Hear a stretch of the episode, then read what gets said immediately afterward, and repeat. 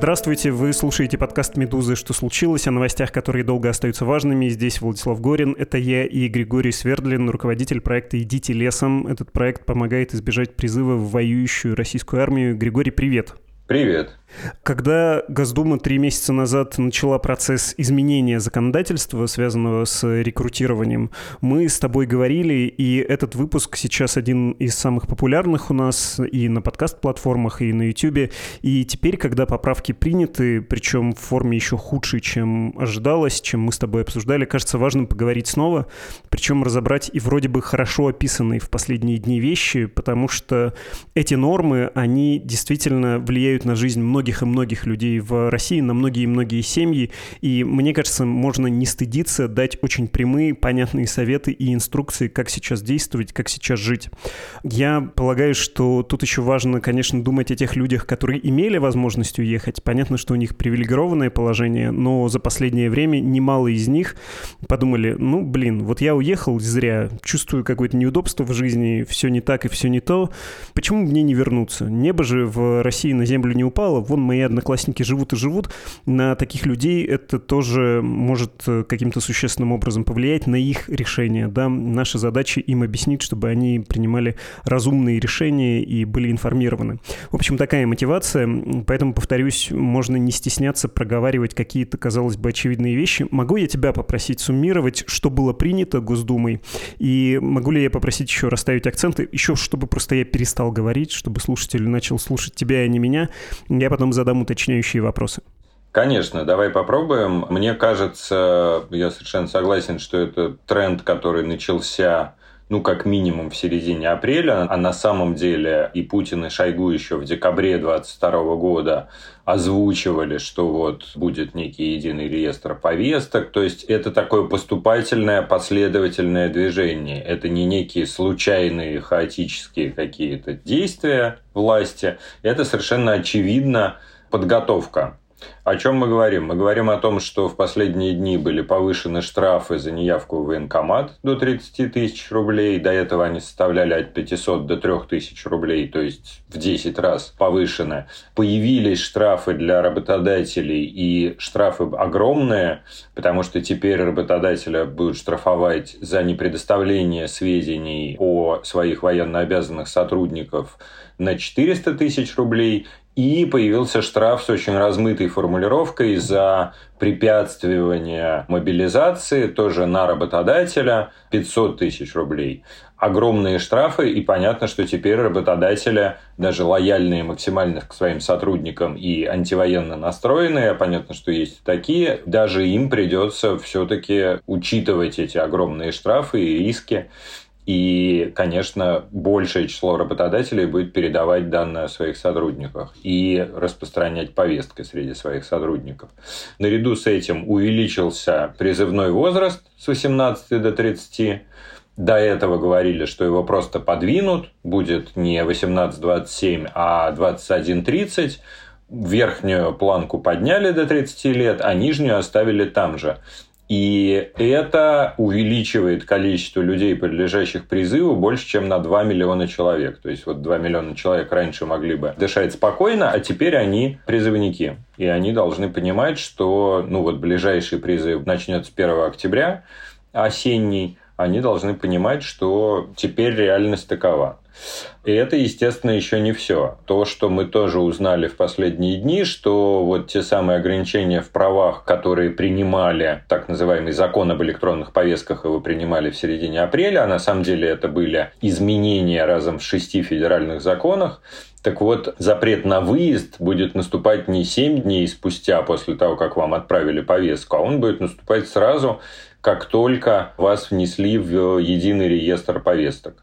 Эта электронная база пока не существует, и мы не знаем, когда она будет запущена, но при этом я практически уверен, что даже если она запущена не будет осенью, все равно эти ограничения, конечно, будут действовать. То есть, как только вам отправлена повестка, например, на госуслугах или бумажная повестка вам отправлена, уже совершенно теперь не важно, ну и с апреля уже не важно, получили вы повестку или нет. То есть сам факт получения повестки потерял правовое значение. Важно только, отправлена вам повестка или нет. как только она вам отправлена, вам закрывается выезд из страны. И плюс к этому, ну, еще раз повторим, вам закрывается возможность брать кредиты, вы не можете управлять автомобилем, вы не можете продавать недвижимость и так далее. Есть ряд существенных ограничений к чему все это делается и к чему, собственно, нас готовят. Дальше я вступаю уже в поле рассуждений. Я не могу, безусловно, быть уверен, но мне представляется очевидным следующее. Мне кажется, что если в начале года все-таки власти делали ставку на контрактников и озвучивали там в январе-феврале некоторые чиновники проговаривались, там Медведев, например, проговаривался, что они хотят привлечь по контракту 400 тысяч человек, и там даже 410 тысяч человек мелькала цифра, уже тогда казалось, что это совершенно невыполнимая задача. Никто не рвется служить в российской армии. Ну, то есть кто-то рвется, но их явно меньше, чем нужно. Как бы не пыталась нас в обратном уверить пропаганда.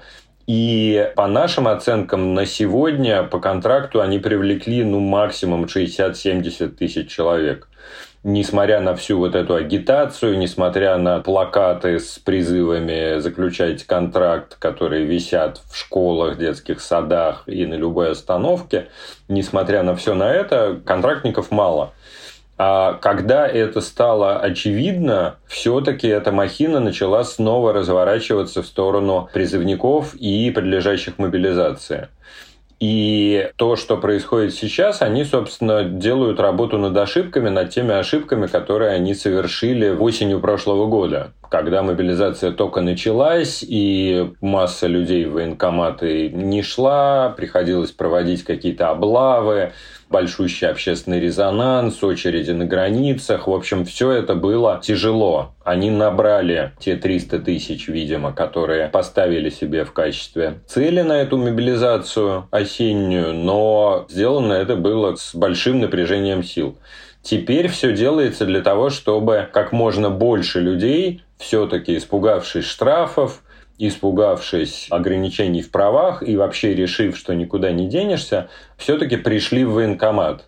И понятно, что грести они будут в первую очередь тех, кто сам пришел еще раз скажу, что мне кажется, что гоняться за отдельными призывниками или отдельными людьми, подлежащими мобилизации, они не будут. Вот мы все друг друга пугали какими-то страшилками, что будут вычислять уклонистов по камерам в метро и так далее. Ну, если вы не дезертир из ФСО, то никто вас, как мне кажется, таким образом искать не будет потому что задача не конкретного человека призвать, а задача призвать там тысячи, десятки или даже сотни тысяч людей. И поэтому основная, как мне кажется, основная стратегия, в общем-то, та же самая. Не облегчать работу этим людям, не приходить в военкомат. Обязательно спрошу, как не облегчать работу, осложнять эту работу, самому не попасть в ряды воюющей армии, потому что это вопрос выживания и вопрос выживания вашей семьи. Ну и просто, если вы не хотите воевать, то вы имеете право этого не делать. Даже официально Российская Федерация же не воюет, не воюет.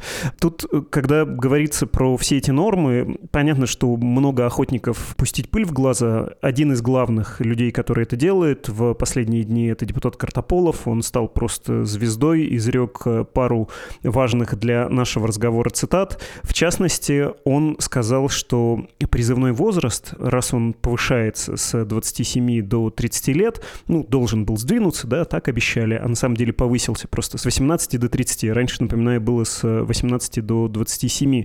И это я говорю про рядовых, не об офицерах запаса, их еще много после военных кафедр, там выше возраст. Так вот, с 24 года призыв будет до 30 лет, и Картополов на голубом глазу заявил, служить это же право гражданина. Поэтому мы расширили права, а никак их не сократили. Это дословная цитата.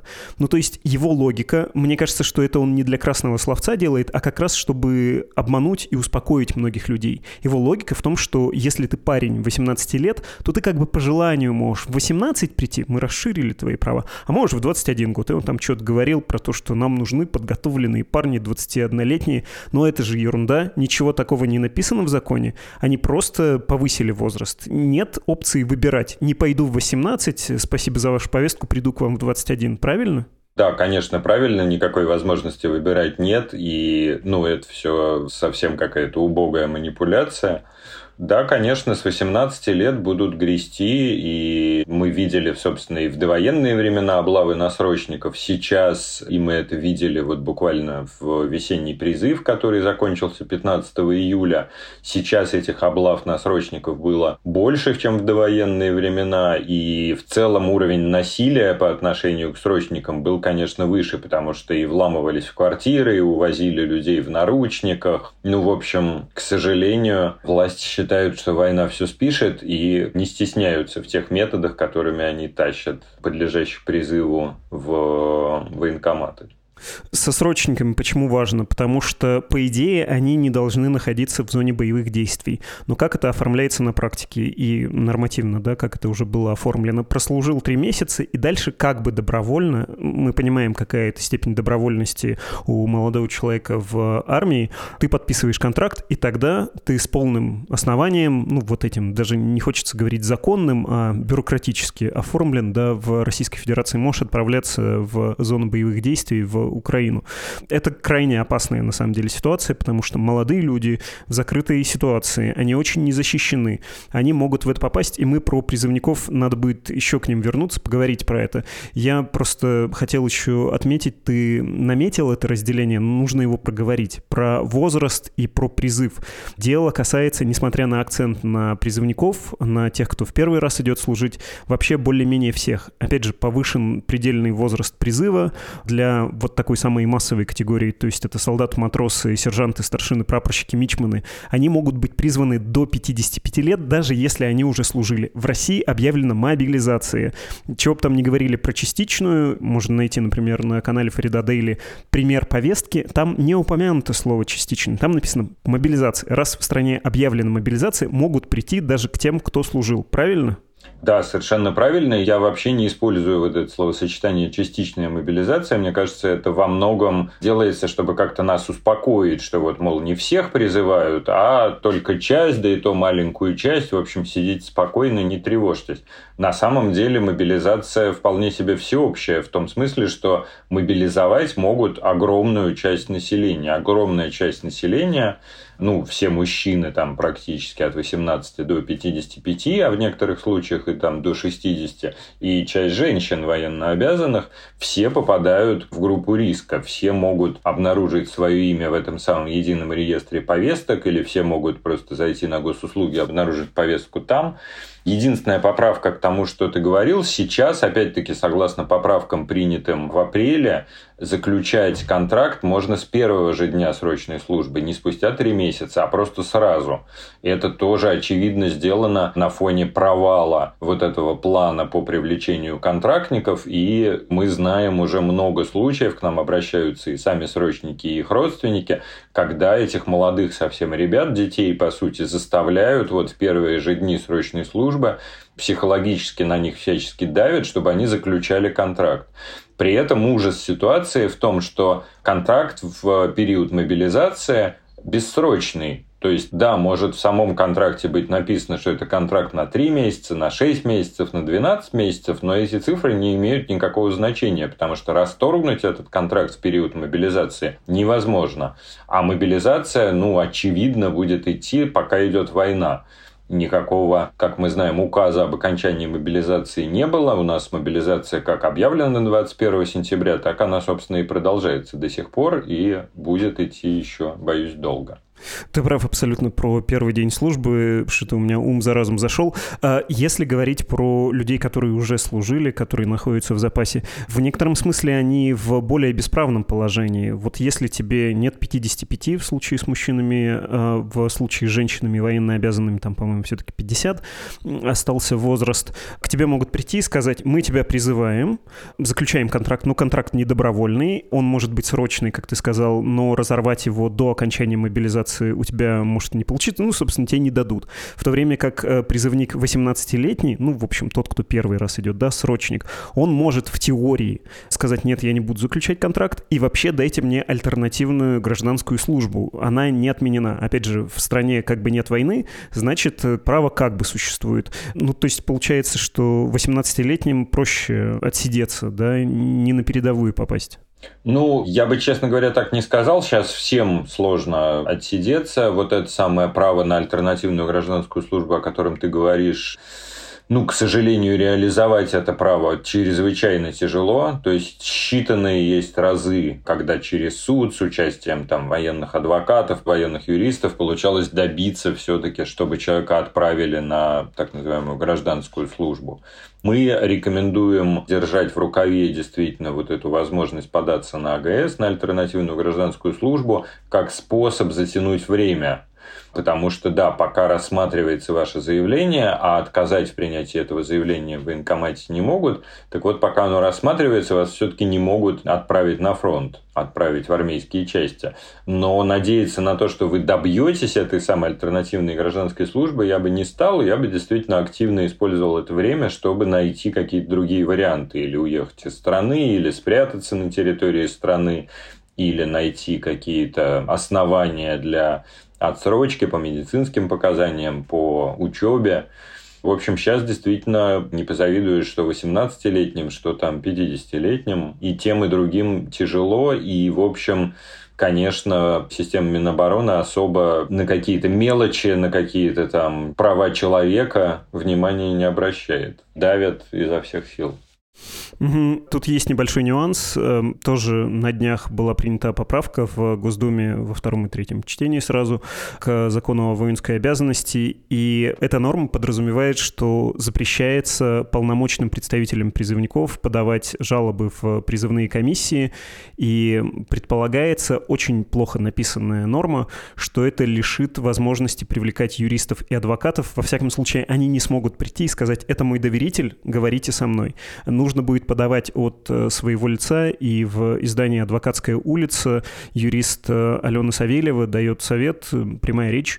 Поправка не лишает права обратиться к юристу или адвокату за помощью в подготовке такой жалобы, только направлять ее в призывную комиссию придется самому гражданину. Проблема в том, что у призывника может не быть технической или физической возможности сделать это, поэтому я советую заранее подготовить и подписать жалобу, чтобы в случае быстрой отправки гражданина к месту прохождения службы родители, юристы или адвокаты смогли сами все сделать. Ну, то есть лучше подумать об этом заранее, потому что когда возьмут, уже может быть поздно. Как ты сказал, акцент, видимо, будет сделан все-таки на молодых людях, потому что, э, ну, видимо, проще, да, их э, таким образом будет отправить на фронт. Про депутата Картополова я уже упоминал. Это тот самый, еще раз скажу, человек, который сказал про «запахло большой войной». Все запомнили это, но вообще пафос его речи с трибуны в Госдуме был в том, что вот вы, мол, депутаты, мешкаетесь и защищаете таким образом уклонистов и героев Верхнего Ларса. Давайте поскорее это принимать. Ну, то есть отвратительно это звучало, поскольку человек, у него военная карьера, но я так понимаю, что он даже не факт, что срочную службу проходил, у него офицерская была карьера. Человек, который сам не окажется под пулями, очень легко относится к чужим жизням. Э, давай поговорим про уклонистов. Какие сейчас есть основания для уклонения льготы от призыва? Да, но я добавлю, что там еще этот чудесный Картополов говорил на голубом глазу, что нам там отсрочка от призыва для отцов детей инвалидов. У нас тут большая война, не до всяких мелочей, типа вот отцов детей-инвалидов. Ну, то есть, э, конечно, что в голове у этих людей, как они все эти тексты произносят совершенно не краснее, это в голове по-прежнему не укладывается. Ну, черт с ними. Что касается уклонения, ну, я перечислю такие базовые рекомендации, которые мы как в апреле давали, так и сейчас продолжаем давать. Пункт первый – не ходите в военкомат.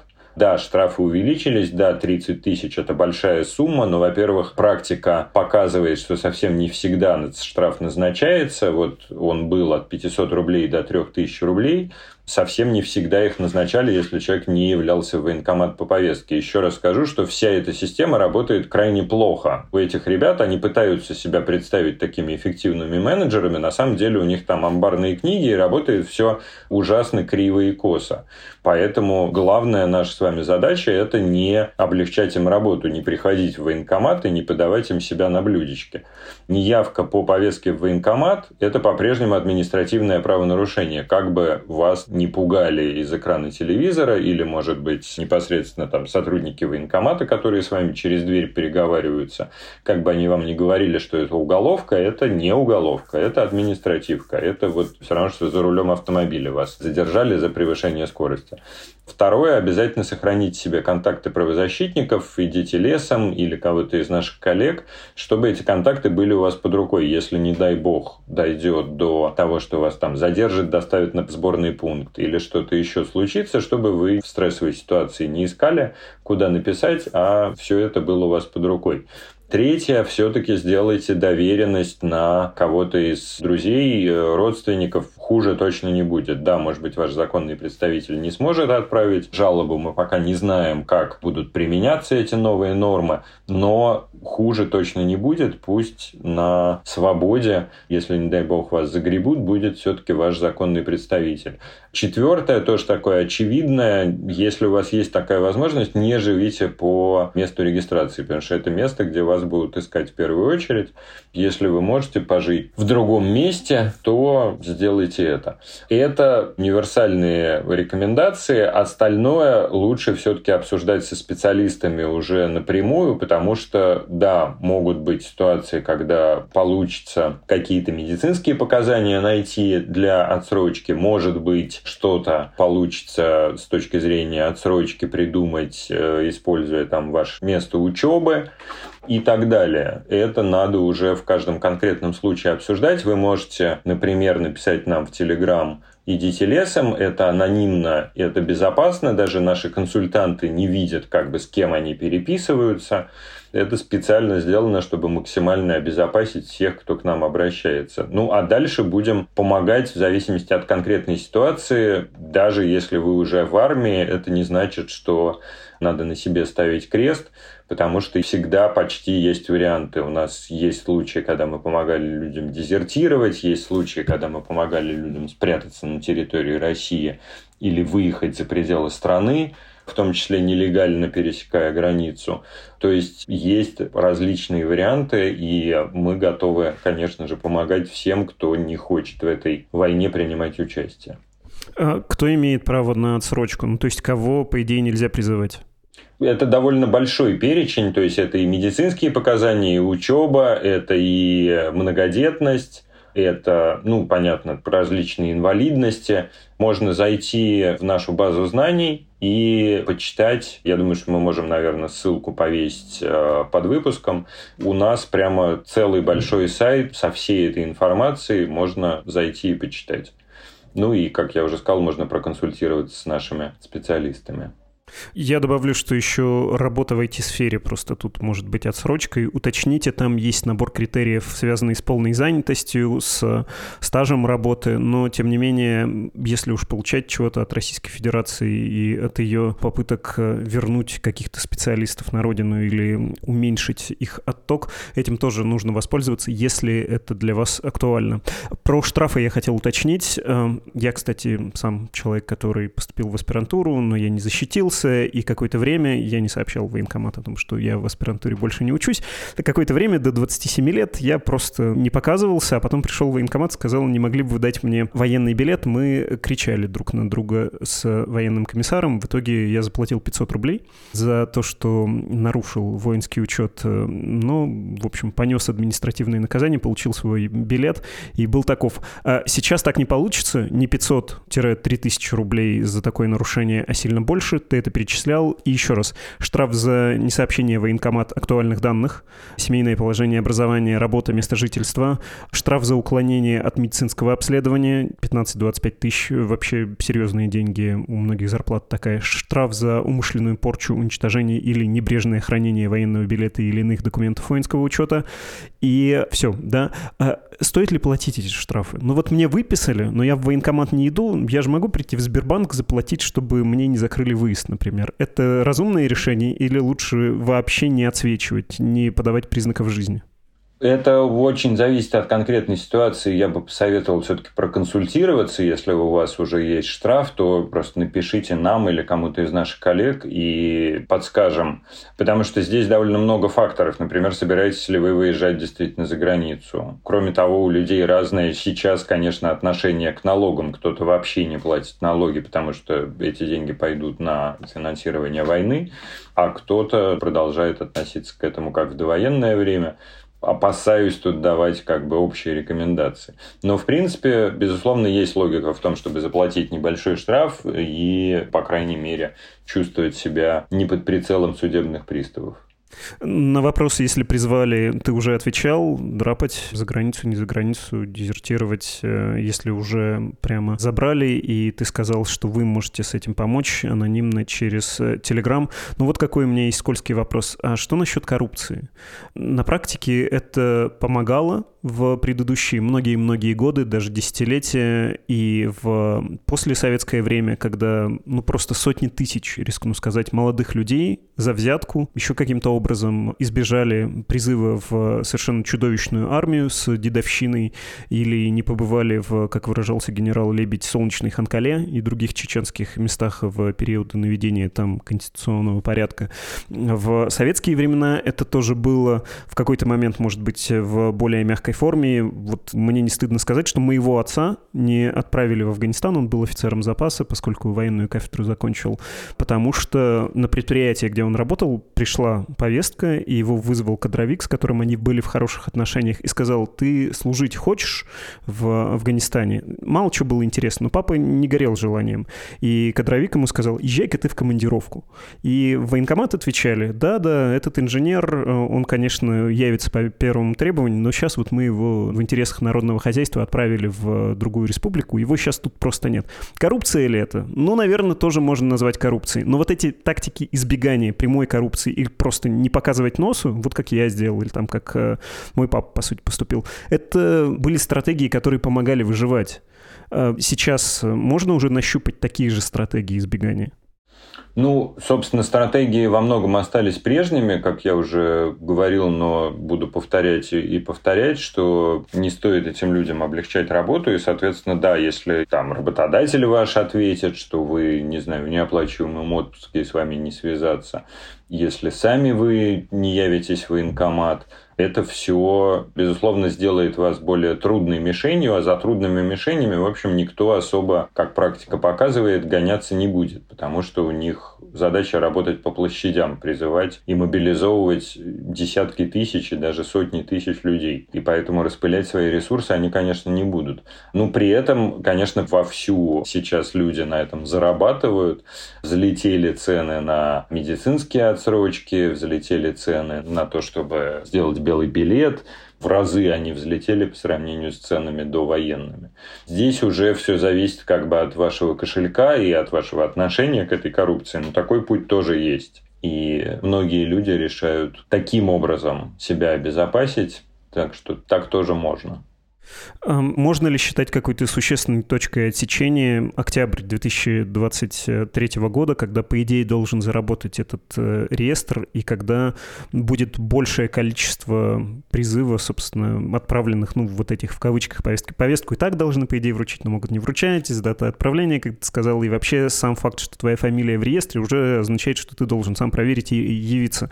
Но, тем не менее, вот можно выдохнуть и сказать, ну, лето доживем, сейчас допакуем чемоданы, стороны, если у кого-то есть возможность уехать, да, а вот уж осенью начнется или нет, бесполезно так прогнозировать, лучше собрать чемоданы как-то удаленно, не знаю, друзей попросить отправить вам вещи, а если есть возможность, драпать уже. Здесь все-таки мы можем только предполагать, то есть какой-то точной информации у меня, конечно, нет. С одной стороны, 1 октября достаточно значимая дата, потому что с 1 октября заработают вот все эти штрафы увеличенные, о которых мы говорили. 1 октября начнется осенний призыв. 1 октября, да, они обещали запустить этот единый реестр повесток. Я думаю, что не запустят, но, по крайней мере, говорили. С другой стороны, я бы себя этим самым 1 октября не успокаивал, потому что многие нормы и нормы там, про ограничения в правах, они уже действуют. И на самом деле в любой момент, конечно, может начаться очередная волна мобилизации. Я, честно говоря, думаю, что все-таки, наверное, август в запасе еще есть, но я могу ошибаться. Это может произойти завтра, мы просто этого не знаем.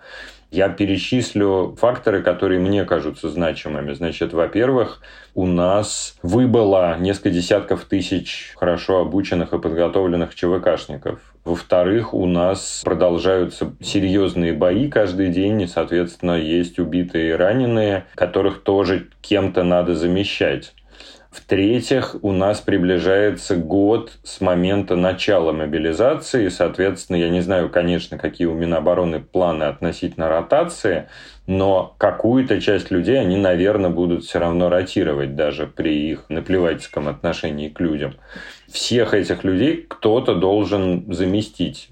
Минобороны после там, успеха прошлогоднего украинского контрнаступления Минобороны понимает, что совсем как бы оголять тылы они не могут. И кажется, что действительно, ну особенно на фоне провала с э, привлечением контрактников, кажется, что да, что эта новая волна, в общем, грядет. Масштабы ее пока невозможно предсказать. Будет она маленькая, будет она большая, будет она меньше, чем осенью прошлого года, или такая же, или даже больше. Этого мы не знаем, и я думаю, что это во многом тоже будет зависеть от ситуации на фронте. Но то, что она будет, ну, мне кажется очень вероятным в этом году. Тот же Картополов говорил про весенний призыв, что, дескать, нам нужно удержать э, вот эту рекрутинговую систему на уровне 147 тысяч человек, сколько было весной 2023 призвано. Я еще до того, как он это сказал, подумал, что, ну, видимо, у них задача примерно такая, 150 примерно тысяч, два раза в год. Ну, то есть такой очень приличный призыв, э, поскольку прежде они были там поменьше от 100 тысяч и выше колебались, ну, там 120-130 30. Просто всех этих людей они будут более-менее стараться отправить в зону боевых действий, и это, видимо, продлится годы, поскольку не видно, чтобы политическое руководство было заинтересовано в прекращении этого конфликта. А, давай под конец я попрошу тебя суммировать, чтобы отпечаталось в голове вот несколько пунктов. Если ты живешь в России 2023 года, что ты должен помнить, чтобы, ну, может, не благородно звучит, но чтобы ты мог это пережить, чтобы ты мог сохраниться, какие у тебя должны быть долгосрочные решения и что на уровне вот такой конституции у тебя должно быть в сознании, когда ты видишь э, людей в форме около своего дома или только думаешь о том, что они там могут появиться? Не ходите в военкомат, пожалуйста, потому что будут забирать в первую очередь тех, кто сам пришел. И все нынешние поправки, все нынешние нововведения репрессивные в законодательство сделаны во многом для того, чтобы больше людей пришло своими ногами в военкомат чтобы не приходилось Минобороны напрягаться. Не ходите в военкомат. По возможности не живите по месту регистрации. По возможности сделайте доверенность на родственника или близкого друга, чтобы был ваш законный представитель. Если вы хотите продать машину, квартиру или взять кредит, то сделайте это сейчас потому что, возможно, если вас будут пытаться призвать, то вы не сможете взять кредит или распорядиться своей недвижимостью или движимостью в виде автомобиля. Сохранить себе контакты правозащитников, идите лесом или других организаций, чтобы все время на связи как бы с вами был специалист, который, если что, вам поможет, подскажет, э, там мы вплоть до оказания дезертирам финансовой помощи, готовы и к такому. Ну вот, собственно, вот эти пять пунктов – это основное из э, таких универсальных советов, а остальное уже, пожалуйста, обсуждайте напрямую со специалистами, потому что каждая ситуация уникальна, и здесь важно никого не подставить большими обобщениями. Еще раз рискну повторить, но это максимально важно. Загибаем пальцы на правой или левой, если вы левша руке. Не ходите в военкомат. Большой палец, как лайк. Не ходите в военкомат никогда. Второе. Не живите по месту регистрации по возможности. Третье. Доверенность. Чтобы вас э, кто-то мог выручить, чтобы был ваш представитель, чего бы там не принимали в Госдуме, это все равно какая-то гарантия, и что-то еще можно сделать, э, не присутствуя лично. Контакты правозащитников. И пятое сделки с недвижимостью, большие покупки, кредиты лучше сейчас. Пять пунктов, э, как отче наш, можно это запомнить. У меня последний вопрос, он скорее морального характера. Я знаю на него ответ, я просто хочу, чтобы он тоже прозвучал, чтобы у людей не было каких-то сомнений. А вот моего друга, моего соседа, моего сослуживца призвали, и он воюет. А я что, не мужик? А как я буду в глаза смотреть? А как на меня посмотрят? Как бы ты ответил на этот вопрос? Потому что это тоже важно. Чтобы избежать призыва, нужно, наверное, понимать, в каких отношениях ты с государством. Мое, рискну ответить, отношение к государству очень простое. Это люди, которые лгут и цинично используют своих э, сограждан граждан для совершенно мерзких и ничто не оправдывающих целей. И даже то, что они говорят э, с точки зрения какой-то патриотической риторики, даже с точки зрения собственной идеологии, даже тут они умудряются врать. Чего бы они там не говорили про страшных нацистов Азова, они обменяли их э, за секунду на одного человека, личного друга Путина. Ты бы как ответил на вопрос о моральном выборе? Все так, мне кажется, что если ты мужик, и если ты женщина, если ты вообще взрослый человек, то страшно важно принимать собственные решения. Не потому, что тебе так сказал э, Вова Путин или депутат Картополов или твой сосед, а потому что ты сам своей головой подумал – и принял свое собственное решение, за которое ты сам будешь отвечать и гордиться его или стыдиться. И мне кажется, ну, это действительно страшно важно. Если вам соседи или коллеги по работе говорят, мужик ты или нет, да черт с ними. Важно, что вы сами о себе думаете. Мне кажется, что если мы остановимся и немножко подумаем о том, делает ли нас мужиком участие в этой войне, ну, очевидно, что участие в этом преступлении – это то, чего мы будем стыдиться до конца жизни. И не надо под влиянием соседа, коллеги или депутата Картополова такое со своей жизнью делать. И с чужой жизнью, потому что вам придется там стрелять в невинных людей. Спасибо большое, дорогой Григорий. Спасибо. Это был Григорий Свердлин, руководитель проекта «Идите лесом».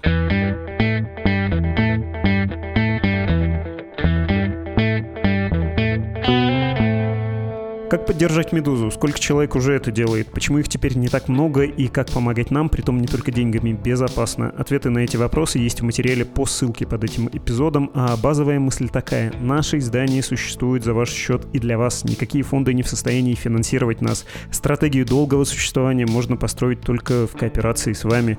То есть в ваших руках есть две важнейших валюты. Ваше внимание и ваши средства. Лучше, если вы сможете дать нам и того, и другого. В разумных, конечно, пределах пределах, безопасных для вас и комфортных для вас. А теперь ваши письма. Я пишу из Казахстана. Сразу после начала военного вторжения я заметил интересный феномен. Многие блогеры, на которых я подписан, стали публиковать видео и твиты на украинском языке. И так я понял, что они украинцы. В первое время, когда я оказался за границей, мне было немного неудобно говорить на русском языке, поэтому в общественных местах я переходил на татарский, наблюдая также тенденцию в Южном Казахстане. Казахи все чаще общаются на казахском языке. Мне интересно обсудить тему языков, в частности, почему многие воспринимают русский язык как язык агрессора после произошедших событий и почему в России возникает обсуждение о притеснении русского языка, когда люди других национальностей разговаривают между собой на своих родных языках. А почему многие люди так воспринимают русский язык сейчас? Ну, вы серьезно спрашиваете? Вам не кажется, что ответ очевиден? Потому что война, и потому что шире России, ее культура не привлекательна. Они не модные, не классные, не доставляют никакого удовольствия, никаких приятных ассоциаций сейчас с ними нет. Хотя я уверен, что это еще вернется, и все будет в порядке, ну, потому что, что бы ни делали в свое время французы и бельгийцы, а творили они всякое в мире, теперь французские это, ах, Париж, любовь, литература, искусство, луковый суп, круг мадам и круг месье, а также милые словечки с винной этикетки. Про Волонский в случае с Бельгией я вообще не говорю. Английский, ну, тоже вот уж у кого была империя, и сколько всего англичане по миру натворили, но сейчас английский язык стал современной латынью, всеобъемлющей и почти обязательной для каждого человека на земном шаре. Без этого ты чувствуешь, что ты оторван от мирового контекста, и никто больше не думает про какой-нибудь ужасающий голод в Индии, да, например. Немецкий, ну, вы понимаете, да, скорее теперь это прецель и пиво, чем вагон для скота, в который набили массу людей и окрики солдат. Ну и русский, да, он тоже, наверное, будет таким с историей, но в целом привлекательным, интересным, хорошим, но пока, вот прямо сейчас, это язык бучи. И тем самым акселерировались многие процессы, которые и так шли, когда, например, в бывших союзных республиках люди переходили на свой язык. Это, в общем, нормально. Я не уверен, что в этом есть что-то плохое и даже удивительное. Тем более, что ничто не мешает говорить на нескольких языках. Большая часть мира вообще билингвальна. В смысле, большая часть людей, живущих на этой планете, знают пару языков. Другое письмо. Вы в выпуске про папу и патриарха намеренно игнорировали общеизвестный факт, что Кирилл не более чем агент КГБ Михайлов. Он никакой не политик и не религиозный деятель. Он агент очень крупной террористической группировки ФСБ прямыми руками Путина. А, да, дорогой не подписавшийся слушатель, конечно, мы сделали это специально. Все-таки я всего лишь лейтенант ФСБ, а Кирилл как-никак генерал. Кстати, мы вас уже вычислили и выезжаем, чтобы заставить замолчать. Вас, гордого смельчака, посмевшего возвысить голос правды. Так вот вы нас сильно уязвили своим уместным замечанием в духе «А почему вы злонамеренно проигнорировали вот это?» Такие сообщения ведь обычно нам не приходят. И в любой же выпуск можно вставить бесконечное число фактов, э, так, чтобы никто потом не предъявил претензии. Ну до чего это я? Застенках Лубянки договорим. Еще одно послание, оно к выпуску про ПВО и к шутке про Айн Рэнд, мол, сколько вам задонатить, чтобы Горин начитал ее труд целиком. Было такое письмо, и вот это уже второе послание от того же самого читателя, мол, ладно, без условий, не буду вам донатить, просто получите перевод в криптовалюте. Спасибо вам большое за эти деньги. Как я много раз говорил, они идут на работу редакции, без вас мы никуда, и меня лично всегда очень трогает, когда вы своими деньгами с нами делитесь, потому что это концентрация концентрат вашего труда, ваших усилий, вашей, в конце концов, жизни. И если вы делитесь э, с нами этим эквивалентом вашей жизни, то это не просто деньги, это что-то большее. И да, вы еще написали комплимент, поскольку он не мне, а Давиду Шарпу, человеку, который рассказал про устройство российской и украинской ПВО. Я с радостью прочитаю эти слова. Прекрасный подкаст сегодня получился, подробный разбор животрепещущей темы, что иногда у Дмитрия Кузнеца упоминается, но не всегда хватает времени, поскольку подгоняет текущие события. Согласен с вами, мне тоже очень понравился Давид, он был первый раз у нас в подкасте, я надеюсь, не в последний. Это был «Что случилось?» подкаст о новостях, которые долго остаются важными. Спасибо за послание, спасибо за поддержку, спасибо за внимание и до встречи. thank you